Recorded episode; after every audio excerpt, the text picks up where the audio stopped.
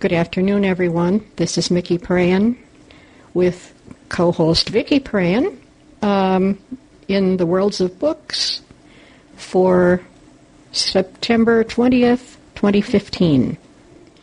The book we were reading was, I did it again, Hello from the Gillespie's by Monica McInerney, and Vicki has some information on Ms. McInerney.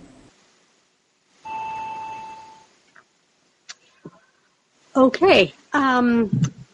McInerney was born in Australia, now lives in Dublin. This Hello from the Gillespie's is her 11th novel. She was one of 7 children. Her father was the railway station manager, and her mother was a librarian. Over her rather checkered career, Monica, that is, worked as a book publicist, an event manager, planner of tourism festivals.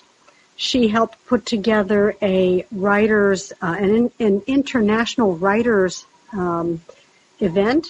She was a freelance editor, hotel cleaner, barmaid, grape picker, just about anything that one can do, I think. So she has a really major background to draw on.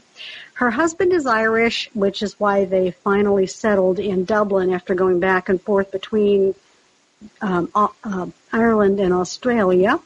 Her first novel was called A Taste for It, published in 2001, and immediately met with a lot of acclaim, especially in Australia. It's the story of an Australian chef traveling around in Ireland, and the themes of romance, dislocation, and adventure have kind of gone, been woven through all of her works since then.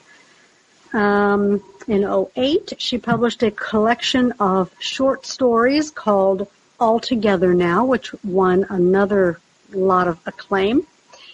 And if anyone is interested in hearing her, she gave an interview in December of 2014 to Good Reading Magazine. And if you just go to Google and type in interview with Monica McInerney, you'll get the URL, which is long, involved, and complicated, so I didn't even bother to try to copy it. Yeah, I think she is. I don't know what you're doing, Vicki. Well, our usual next thing is to find out who liked the book, who didn't like the book, why and why not. Well, this is Sherry. I'll start. I thought this was a really great book. It really kept my attention. I thought the characters were well drawn. The plot was interesting. I didn't think the romances were too heavy-handed. That amount was just right for me. And then it came to the car crash and the confabulation, and it's like, oh my gosh, what a cheesy soap opera gimmick. I didn't like that at all. Although considering that it was in there, it was, handled in an interesting way. But that's probably the only thing I didn't like about the book. I thought the ending was nice. It wrapped everything up nicely. But I definitely didn't like the whole confabulation aspect of the book. But other than that, I thought it was a great book. I will definitely look for more books by this author. Well, let me try. I'm not sure I'd say it was a dumb book, but it's just not real to me, okay? Nick is in debt. He doesn't tell his wife or anyone, but he tells Carol, I gotta get this reunion going. Carol, oh boy, love and kisses. Back and forth, etc. The girls, I think Genevieve kind of had her feet on the ground, sort of. Victoria was sweet. Lindy was nuts. And they all come home. And this father, who's in deep debt, is supporting all 3 of the girls. And they had a boy, too, right? He was a nerd. No, he was a 10-year-old boy. I know, he was a nerd, though. Okay. His mother called him a nerd in the letters. Mm-hmm. And maybe I could understand the stream of consciousness where she wrote, this letter. Usually they were perfect. We do have friends who do that, by the way. Everything's perfect. My sister, I love her dearly, but it's, how's everything going? Fine. And then I read about things on Facebook that are going on in her family. My brother and I, we always get together and we say, well, did you talk to our sister? And, yeah, how's everything? We say, fine. And that's what you get from her. That's Mrs. Gillespie. That's what she did for 32 years. And the thing that I liked, and I hope you'll analyze for me, is people liked her 33rd letter, the last one. They said, that's wonderful. Part of it is they said, we know that you're not perfect, that you have the same problems we do. But some of that stuff was really deep. And even though it was true, it was really sharing family secrets. So, yeah, it was okay, but I just, it's hard to believe some of that. It was starting to get in, Sherry, when you, whatever that word you used, the crash, got into like Still Alice, but Still Alice was a better book. Okay, I'm done. Ruth Ann, go ahead. Okay, yeah, I think that I had a hard time kind of getting into the book, but so many things were dishonest in this book. I mean, he didn't tell about being in debt, and he kind of gave her the impression that he was, having a girlfriend, this Carol person, and she finally totally flaked on him and took him for everything. But it was, and then the girls just coming home and kind of living off mom and dad, and they're in their 30s and everything. And it kind of was at least refreshing. I'm sure people thought, well, at least they're not all this perfect people. They're kind of like the rest of us, that they have bad times and good times and everything. I think I kind of, when she had the problem with the car crash and everything like that, it was interesting the way it was handled and everything.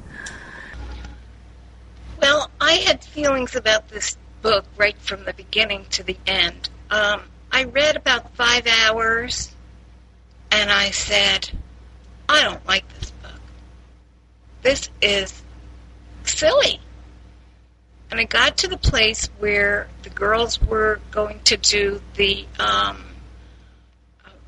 were going to act out what the family was doing, and I thought, this is ridiculous. I am not going to read it. So I left it and read a couple of other books in between. And then went back to it because I thought, well, maybe I'll give it more of a chance. And I wasn't sure how I felt about it. And I think that when she had the car crash and the confabulation or whatever, I think that's when I really started to like it. And the whole thing with Will and Alexi and all this stuff. To me, it got better as it went on. I couldn't figure out where all the money was coming from that Nick suddenly had, but I guess it was because he made a deal with whoever it was. I think the book was a little bit too long, because the first 5 hours were, I normally might have not stayed with it. I don't know why I went back to it. I really don't.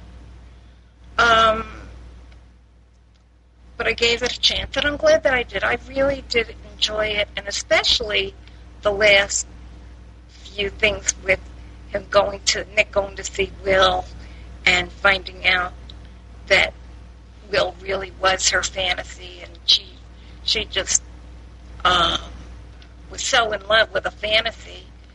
And I kind of liked Egg a lot. I thought he was really cool. And I liked his friend Robbie.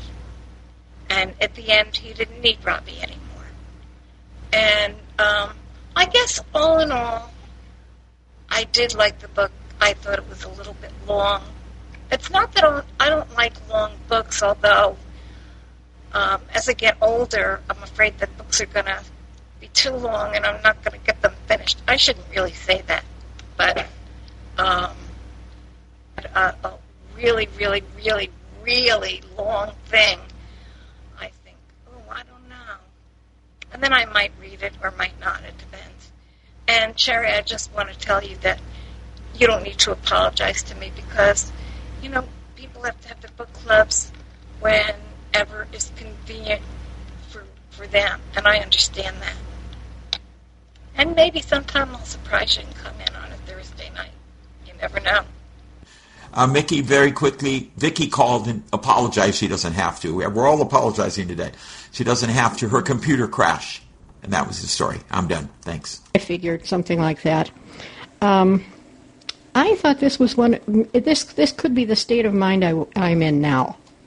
But first of all, you don't put your thoughts on a computer unless you want someone to read it. Even if you're writing solidifies. So you don't. I was raised in the school where you don't wear your heart on your sleeve. You just keep on trucking. You do what you have to do. She wrote all of the faults of her family, which was terribly disloyal. Then he sent it, which was a normal thing to do, because she left it open, which is a stupid thing to do. And the book went downhill from there. The people were unrealistic, except for Ig. I really liked him, and I liked Robbie. You're right. But you don't run down your family like this. These are the people you depend on. These are your folk. And I thought the way she treated Nick was abominable. I thought if I had treated Bob like that, he'd have ditched me, and probably vice versa. But you don't talk with your 500 or your 100 best friends about it. You talk with your husband about it. You say, hey, we're having a problem. Let's discuss this. And if he says, no, we're not, you kind of push. I'm sorry. I thought this whole book was written on a stupid premise. Well, I learned a long time ago, my dad said, nothing with dealing with our family goes out of this house. You know, when we talk here, I don't want to hear it later. You guys are in trouble. We deal with it here, you know. And, that she could have easily, I know people tell me that's the author's choice. Write it offline. But then, you know, when you write it, it could be read. And I don't blame you, Nick. I don't blame him for sending it at all. He didn't read it. He probably should have. Nobody read it. The family, the girls, he didn't. They stopped reading it because it was always boring. But I wondered about that, too. Why didn't she, if she really had to do it to make her feel good, why didn't she write it offline and then flush it down the toilet? You know, you read it. David Viscott, the psychiatrist, used to say that. If you're angry at someone and they've passed away or whatever, write a letter. And then throw it away. Get it out if you have to do that. But, I thought it was extreme. If we're going to be really realistic, if we don't care, then great, but horribly disloyal. Well, I guess I'm not quite as hard on her. I don't think she sat down and planned to write a really lousy letter like that. It was just spur of the moment.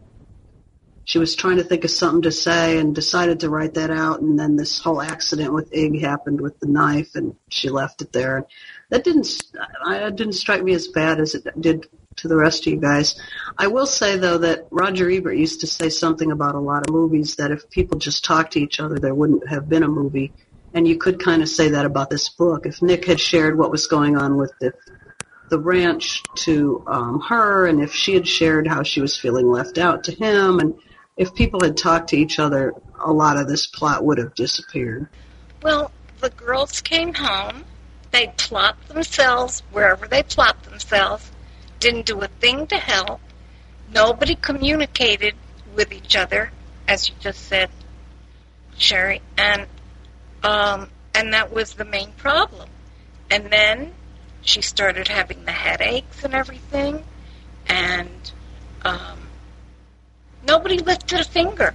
I mean, Ig was always there helping with the computer stuff and everything. And, I was ready to kill these girls. I should have known better. But I also know that sometimes kids come home and they're kids again. they forget that they're adults and should have chores and things to do, and they should have been helping her. But then Angela was very closed up. She didn't communicate anything to anybody except Joan, up to a point. If Joan hadn't been there for them all, I don't know what they would have done. I would say, as I said before, I liked the second half of the book because then I really got interested because I've always been interested, as many of you know, in fantasy life that people have. And Angela just kind of sank into her fantasy and made it so real so that she could try to get away from the real people in her life. I mean, and everything she tried to do, she had very low confidence. She tried to make the robins. She tried to do stuff with her pottery. She didn't know what she was doing, and she thought she would have fantasies about how everybody would love her pottery, and she would get orders and all this stuff. And I think the car crash was an awakening for her. I know the whole thing was very contrived. I agree, but I think I liked. I don't know. I liked the beginning. I didn't like the beginning. I mean, it was too draggy, and then I liked the last maybe 5 hours or 6, 7 hours, whatever. Well, even though I didn't like the car crash, I did like the way that it sort of forced everybody else to start helping out more and taking on more responsibility in the house. Unlike the rest of you, I found Robbie a little bit annoying. I just kind of rolled my eyes whenever he came into the picture, but it was nice how they kind of wrapped up that, too. Well, Ig really needed Robbie.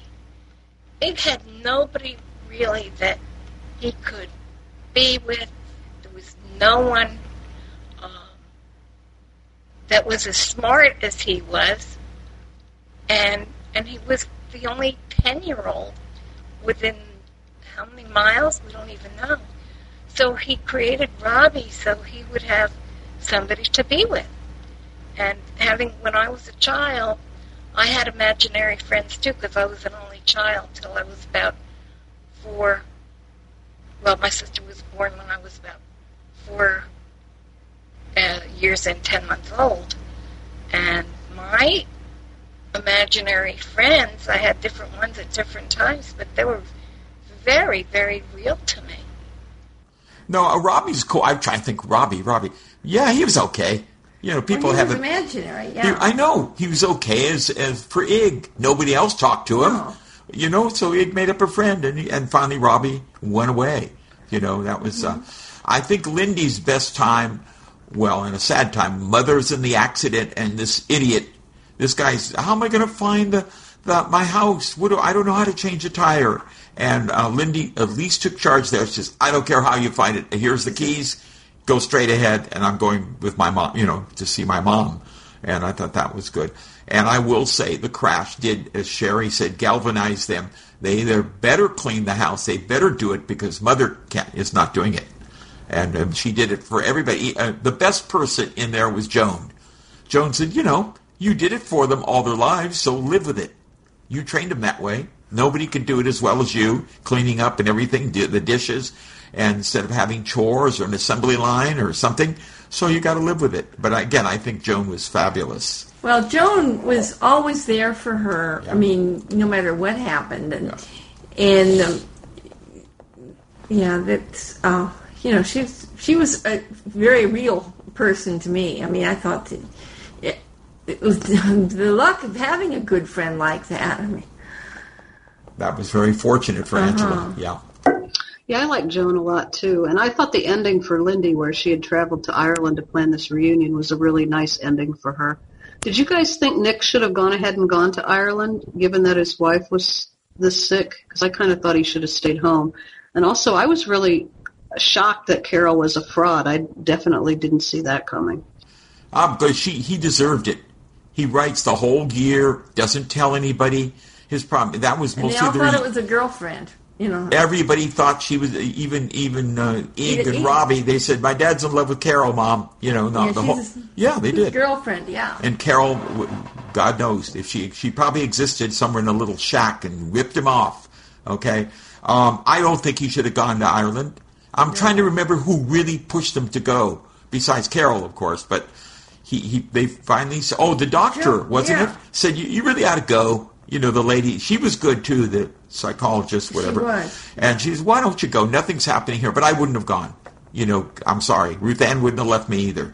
No. I wouldn't have gone. I mean, I would. The idea of his going to Ireland by himself, not taking his wife originally, rubbed me the wrong way. I mean, you're a couple. You work together. I'm just astounded at how much they were apart, how they didn't follow each other, do work with each other. The whole book, I guess I just read it at the wrong time in my life. Well, he was planning on taking her with him. He just hadn't told her yet. He was planning on it being a surprise. So that might have turned out differently, too. There was a couple, I thought about, somebody else mentioned earlier about the money, and I kept thinking that too. You know, where's he finding all this money to send to Carol if they're this much in debt? And there was this other flaw. One time he was driving to see a psychologist, and he said, "I'll meet you right away." And then he takes off to meet the psychologist, and he runs into Joan, and they stand and talk. And then he goes back home, and it's like, that's something the editor should have caught. I usually don't necessarily notice that sort of thing, but that was kind of sloppy. Yeah, the money, I wondered where he got all this money to send to Carol, and he was spending unlimited money when he went to Ireland. And but I think that their relationship was so flawed. They each had thoughts of the other one, but they never ever communicated. So you can almost see that, okay, if you're not going to talk to me and I'm not going to talk to you, we're both in our own little worlds, I'm going to do what I want. And Nick wanted to really go to Ireland, and I'm not saying he's right, but he went. And I was surprised that Carol was a con. You know, that I should have known better. But, there was no Carol. But Nick also had this whole fantasy life about Carol, although he didn't want to admit it. I think he was a little in love with who he thought Carol was. Because Carol was going to help him. He was going to get all this help from her. She was going to be there and plan the reunion and do everything for him. Then no Carol, and he had to be on his own, and he had a plan as to what he was going to do and how he was going to do it. But there didn't ever seem to be a shortage of money. That surprised me, since there was no money. I want to ask you about Angela. She's lonely. I mean, granted, he's not talking to her. It goes in the computer room. He's really the most important. She married him a long time, at least 33 years. And do people tell me, I've never quite been that lonely. I've fantasized, as everybody does a little bit. You know, I don't know if I had a childhood buddy. But anyway, long and the short of it, do you start talking to yourself? Is that common, that Angela would start muttering and mother, what are you saying? And she'd flash back and forth. Is that, and the headache, I can see the headaches, the tension, right? But do you do that, act a little bit weird because you're lonely even though you're surrounded by kids and everybody? Well, that didn't seem that unrealistic to me, that she would have a rich fantasy life being out there isolated where she was. They never really did resolve the headaches and stuff. I mean, you really kind of thought they were going to go with her having a brain tumor or something. And so apparently it was all stress, since it seemed to have gone away when she was relieved of all the household responsibilities. But I didn't find that too hard to believe, that she would suddenly, you know, be off in her own world and not realize she was talking out loud or something. But not that I've ever known anybody that did that, but That didn't strike me as that far-fetched. I don't know anyone who's done that. And that's what pets are for. You can always get away with talking to your dog. I don't have one, but I might be doing something around the house and you know, blame it on Bob. But no, that just isn't what you do. It's kind of bizarre, I thought. Yeah, you're right. Where's the sheepdog? They had a sheep farm. They should have had a dog. No, I want to make it clear. I do talk to my dog. Absolutely, I do. Ruth Ann and I talk too, but I don't think I sit and just talk to myself. Well, you know, when I was 7, you know, when I was 10, Ruth Ann and I talk about our childhoods. We had great ones. But, yeah, I'll talk to my dog like, oh, man, what a crummy day this is, you know, or let's go. I need you to cheer me up. Yeah. Well, one of the things, too, is that when he went to visit, when Nick went to visit Ireland? Ireland and was seeing the old boyfriend that she thought in her next life that she'd married, and he was such a bore and such a jerk. And apparently that put a whole new thing into Nick's life as to what a jerk this guy was. And, but she remembered where he had lived, and she remembered all this other information. Yeah, remember in the fantasy, guys, she talks about the boyfriend, I believe, and certainly puts it in the letter. That boy, I have a secret lover. You know, this Walter, was it? He was a bore is right. And then Nick said no competition. He has a lot of nerve when he's shoving Carol in her face for a year. Yeah. Well, I think that she was so lonely. I mean, and there was no communication between them. And I think she needed her fantasy life so she would have something to go into. I think she really needed that. And she had gone with Will, she thought. I mean, Will barely remembered her, didn't really, and didn't think that much of her. And yet she had built up this whole wonderful, perfect, I mean, and that's how fantasies are.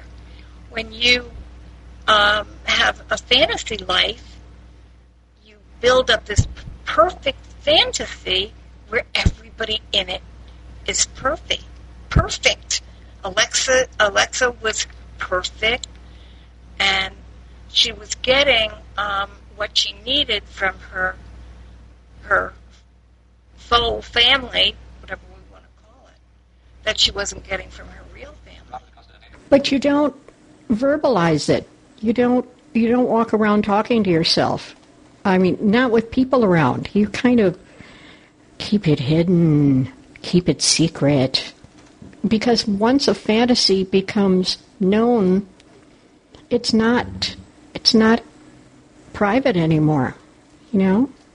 One thing, too, with a fantasy, usually you know the difference between a fantasy and reality, and I think sometimes she just plain didn't seem to know that. The draw lines were very kind of mushy in there, and then she didn't seem to have that, you know, definite. You know, usually if you have a fantasy, you know it's a fantasy, and you know at least that's what I would think. And she made up a daughter who's better than all of her kids. Right. That's what I think. Mickey hit it. I kept listening to you guys. You're reasonable, defending it, but is it normal? I say it isn't. It isn't. And then she puts it in the Gillespie letter online, with the group name all ready to go, and we say, well, you can do that. No, you don't. If she's going to write offline, you hide it and you have password protected. If it makes you feel good to do that, you know, because she's so lonely, do it offline. But, of course, that wouldn't have made a story, I guess. No. But it's not normal. Well, I don't think Angela was normal.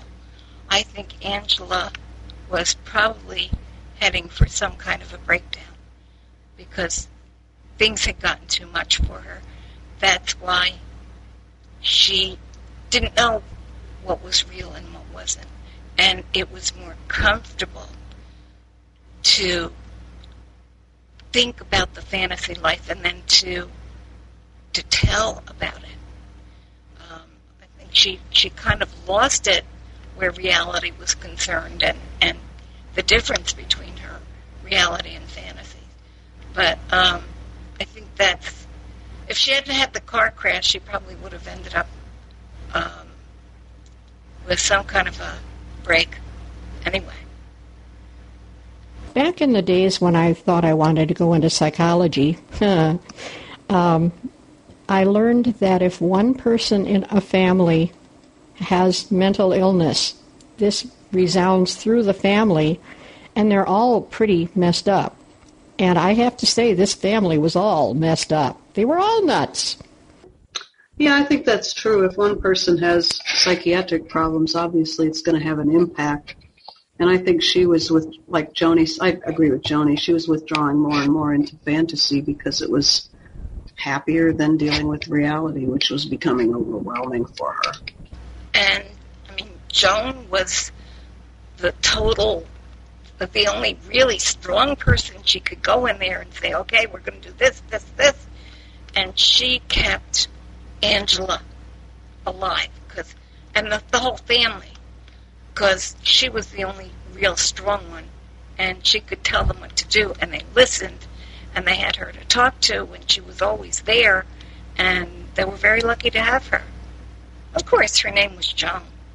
What about the party, the handling of that, and Horrible Jane? Is Horrible Jane just simply Lindy's nemesis? I think that's the character. What about Aunt Celia? Wait, I'll get to her, but I think that's the character that Jill was talking about. Why was she even created a part of that book? And, of course, Aunt Celia wasn't all wrong by finally shaking up Angela and saying, okay, here's this folder, read it, you know, get her to react. That's really instant psychology. And Aunt Cecilia said that's the way it is. I'm an old bat anyway. But what about the party and Jane's role? Well, I think there were a lot of secondary characters. Jane was secondary. The guy that, I forgot the girl's name all of a sudden, the daughter that slept with that TV guy, he was a secondary character. The people in New York were secondary characters. Megan, Genevieve's friend in New York, some of the neighbors, stuff like that.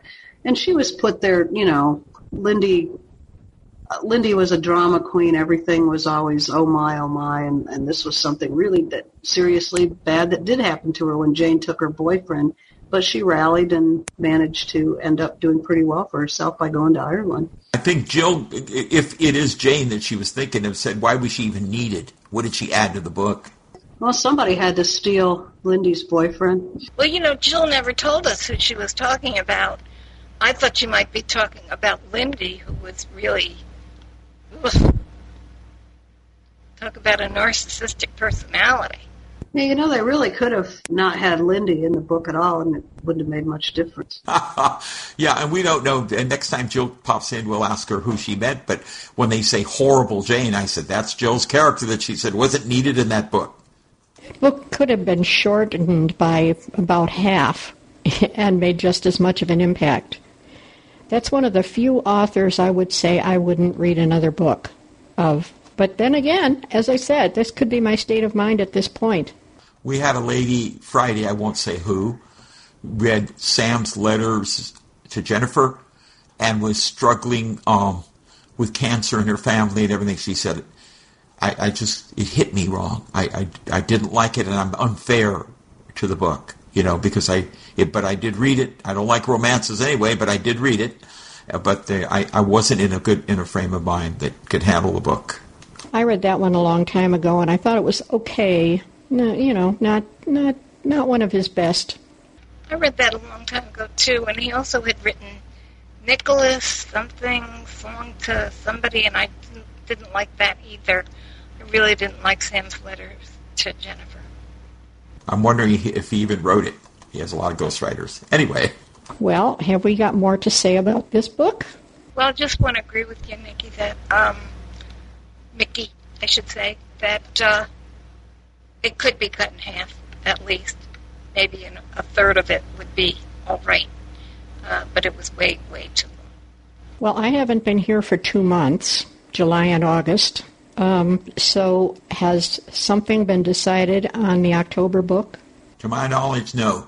Okay. Anybody got any good suggestions? Oh, well,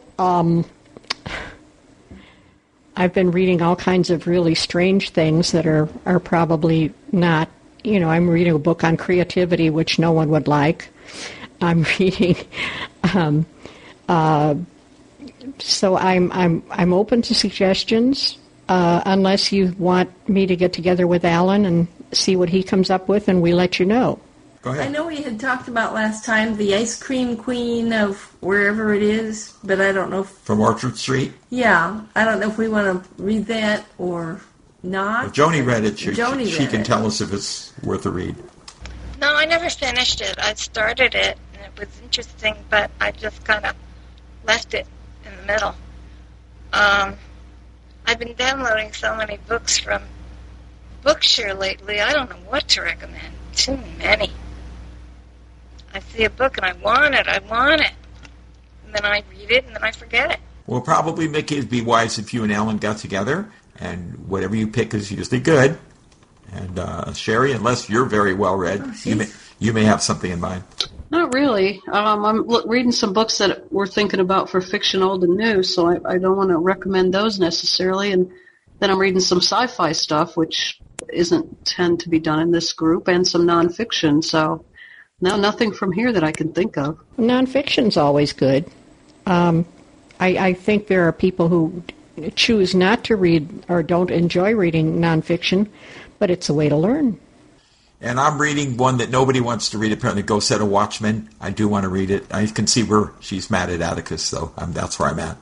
But that's another one, Harper Lee's book, but I know... Some said they'll never read it. I don't want to give names, and I don't want to blow up the club over it. I'm reading it. Does anybody want to read that? No, I don't. I'm sorry, what was that one, Bob? Go Set a Watchman by Harper Lee, her second book. Scout grows up. Well, I'm sure that would be a great discussion, but yeah, I'm kind of declining to read that one, too. Oh, good, because I'm one of them that didn't want to read it because this wasn't something she had polished and wanted published, and I just would rather respect her dignity, if you will.